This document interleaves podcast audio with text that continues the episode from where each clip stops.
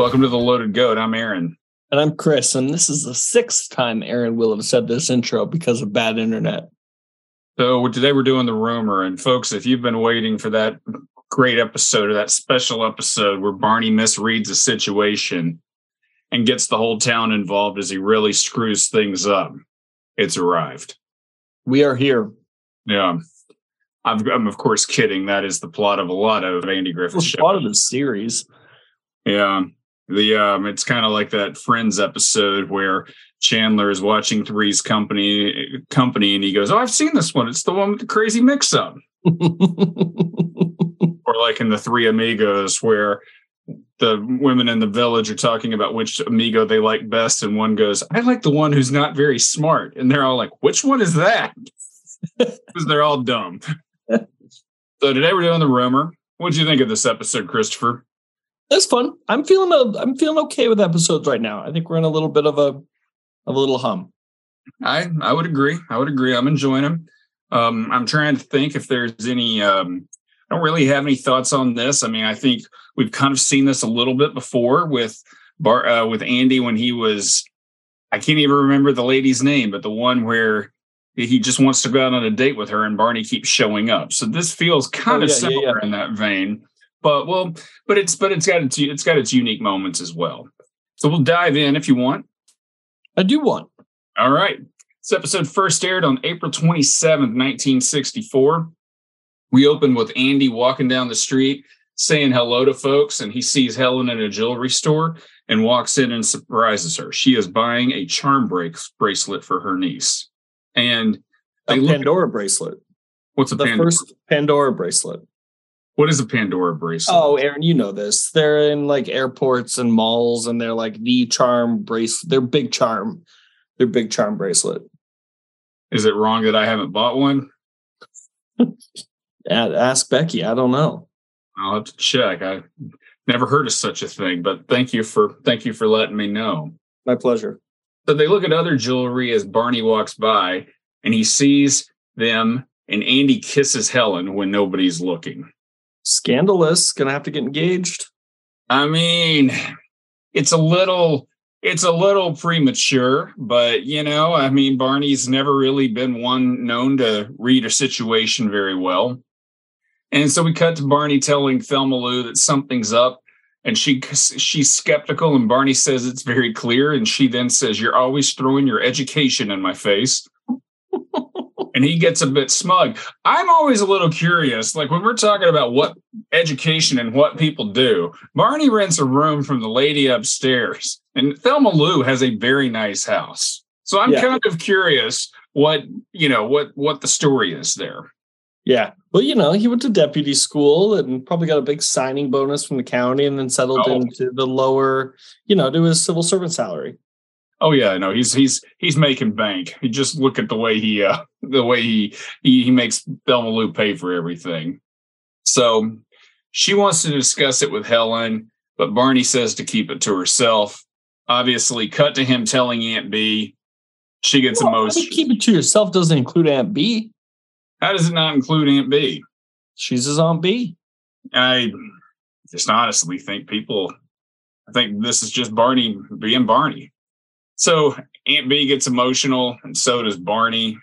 And then back at the jail, Andy is chewing out a guy named Nelvin for putting up quarantine sky signs, and it's scaring the neighbors, which I can imagine. And you know, that would make me a little uncomfortable too if I had a neighbor who was putting up quarantine signs. I wonder if I could do that with my neighbors. That'd be that would probably work better than do not disturb. Or no, I guess it's not do not disturb. That's a phone setting. That no trespassing no trespassing. I mean, I figure you live in a state that pretty much it's people really take no trespassing pretty seriously. The people that do really do. But we got really good public access laws too. So people are prone to trespass. Do you trespass? All the time. Where do you trespass? I do it on on trails constantly. Like there's one there's one trail system near town. There's one guy that put up, you know, he always is trying to reroute what the city park trailhead is because part of it has an easement through his property, and he's got all these big, scary, no trespassing signs. And we've never seen him outside of his house. It's fine. That's a law I don't I don't abide. I'm to feel like I'm to be sitting here and I'm to be saying, Welcome to the Loaded Goat. I'm Aaron. Christopher has been shot. Apparently, he was hiking one day and trespassed onto a guy's property. Yeah. Yeah, that's fine. Maybe he's a listener. If he is, I know who you are. And now he knows who you are. In comes Barney with a grin on his face, saying he's on to him. Before Barney can tell him what he knows, Andy gets another call about Nelvin and sends Barney to take care of it. At dinner that night, Aunt Bee is verklempt, and Opie thinks she's got great word verklempt. Yeah, verklempt. You know, we remember from like Coffee Talk on Saturday Night Live. I don't think I do know that one. Who are the characters? It was a Mike Myers bit, and uh, yeah. Anyway, they'd be like coffee talk. We're talking. We we talk and we have a ball, and be like, you know, her feelings are like Barbra Streisand's voice is like butter. You know, that would be the way they would. It was pretty funny. We had to be there, I guess. Okay. Anyway, Opie thinks she's got the allergies, and Johnny Paul Jason says he keeps from getting them by not breathing. Which works. Yeah, I think so. I was thinking I can tell you about the uh, my friend who has the uh, the eight year old or the nine year old and how yep. he's always getting into shenanigans. Well, now he's but he's talking about this friend of his, and his friend sounds like Johnny Paul Jason. I mean, comes home the other day and he tells his parents how his friend told him that the Squid Game on Netflix is the best show on TV. and I don't know. I mean, so either this parent, either this kid's parents are letting him watch a show where people are, where the, an extremely violent show on Netflix where people are just shot randomly and killed randomly, or this kid is lying and telling lies on the playground. Which would you prefer? I'd prefer he's telling lies on the playground. Yeah, because that's cool. it's better than parent that type of parenting. yeah, that's fair. Yeah.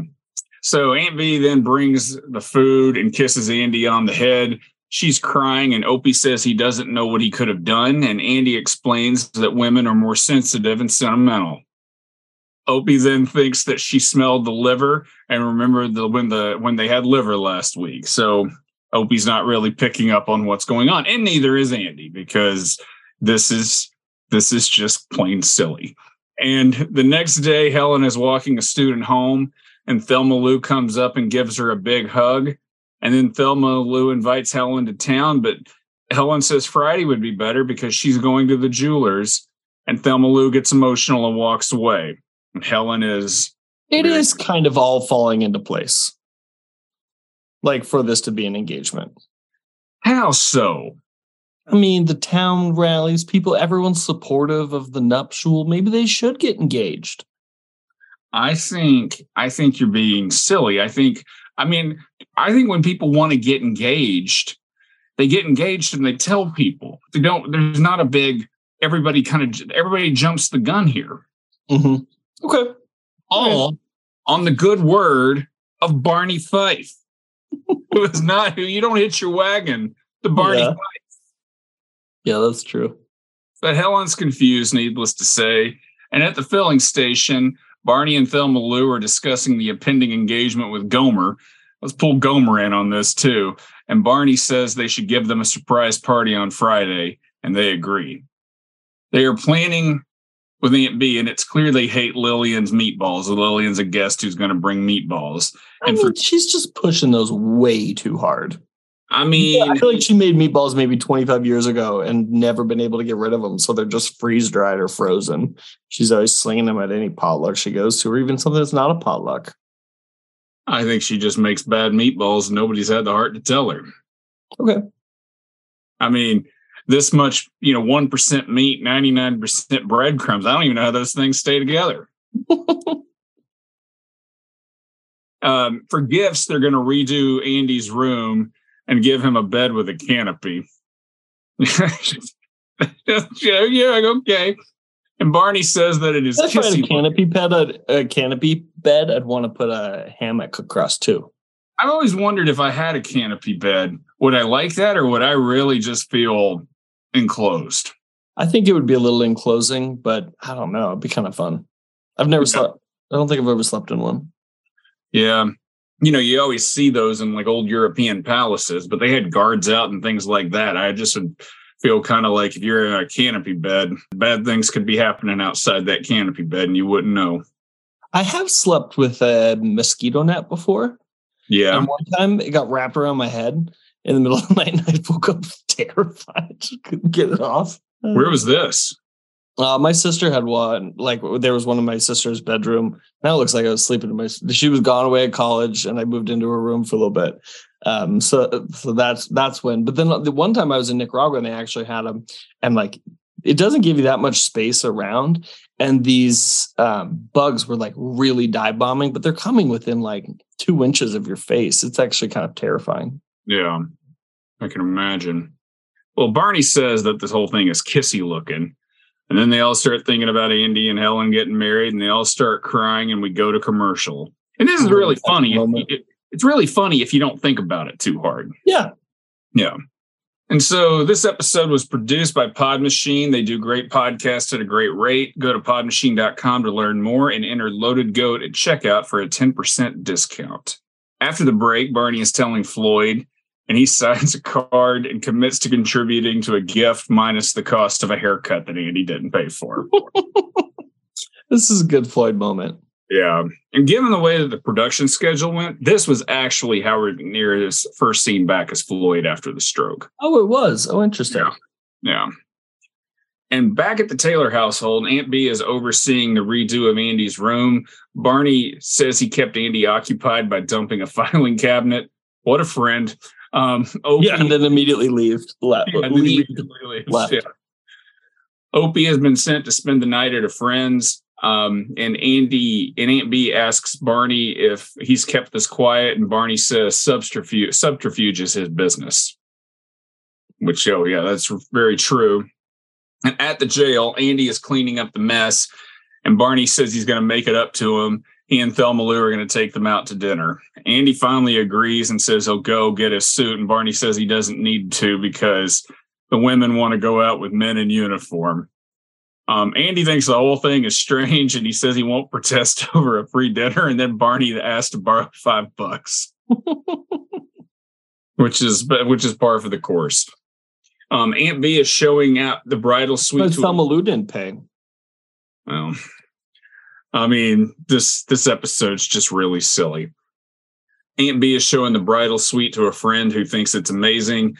Um, in comes Gomer, and they're all getting downstairs to surprise them. The surprise is at eight o'clock. Which, if you're doing a surprise party and the ruse is we're all going to go out to dinner, that's that's a yeah. little. I mean, it would have almost been easier if they'd said, well, all right, let me go. I'm, but Andy's like, I'm going to go change into my. Barney had showed up and it shown up in salt and pepper, and Andy was like, I'm going to go change into my suit. And they do this now. Obviously, that would not have made for the a better episode, but you know, yeah. it was it was kind of a very contrived plan. Yeah, I agree. Again, so Barney's having to stall them until then, and at the jail, they're all ready to go eat, but Barney's acting weird indecisive. And then we're back at the Taylor household, and Livia, Lillian has shown up with her meatballs, and nobody's excited about that. I sick Lillian. Yeah. And then back to the four of them, they're arguing because Barney won't pick a place, and they finally just agree to go back to the Taylor household. Plan is working. Yeah, it's like a charm. And then Gomer is posted to do an old hoot owl when he sees them pull up, but he has a mouthful of food. My favorite part of the episode. Huh? That was pretty funny. That's pretty funny. Yeah. And they walk in and surprise everyone in the living room. And they say surprise, and Andy and Helen are perplexed. And I don't know if you saw, but Rance Howard, Ron Howard's father, is an extra in this scene. Oh, I didn't see that. No. Yeah. And so they take them up to the bridal suite, and Andy explains that there's been a mistake, and he tells them that he and Helen aren't engaged. And everybody rips into Barney and Andy says a party is a party and that everyone should go downstairs and have a good time. And then Andy and Helen overlook the room and they both agree the whole thing is embarrassing, but why they're not ready to marry now, they may be someday, and then they kiss. It's not and, off the table. I want no. you to hear me when I say that. Is that is that is that your impression of Andy Griffith? Yeah. Is All that right. not good? No. No.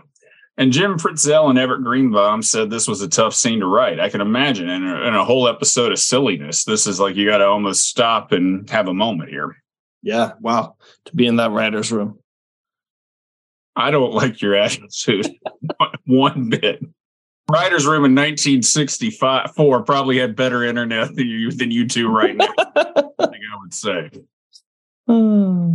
Well, I have it better outside of my house than inside my house. It's Okay. a real.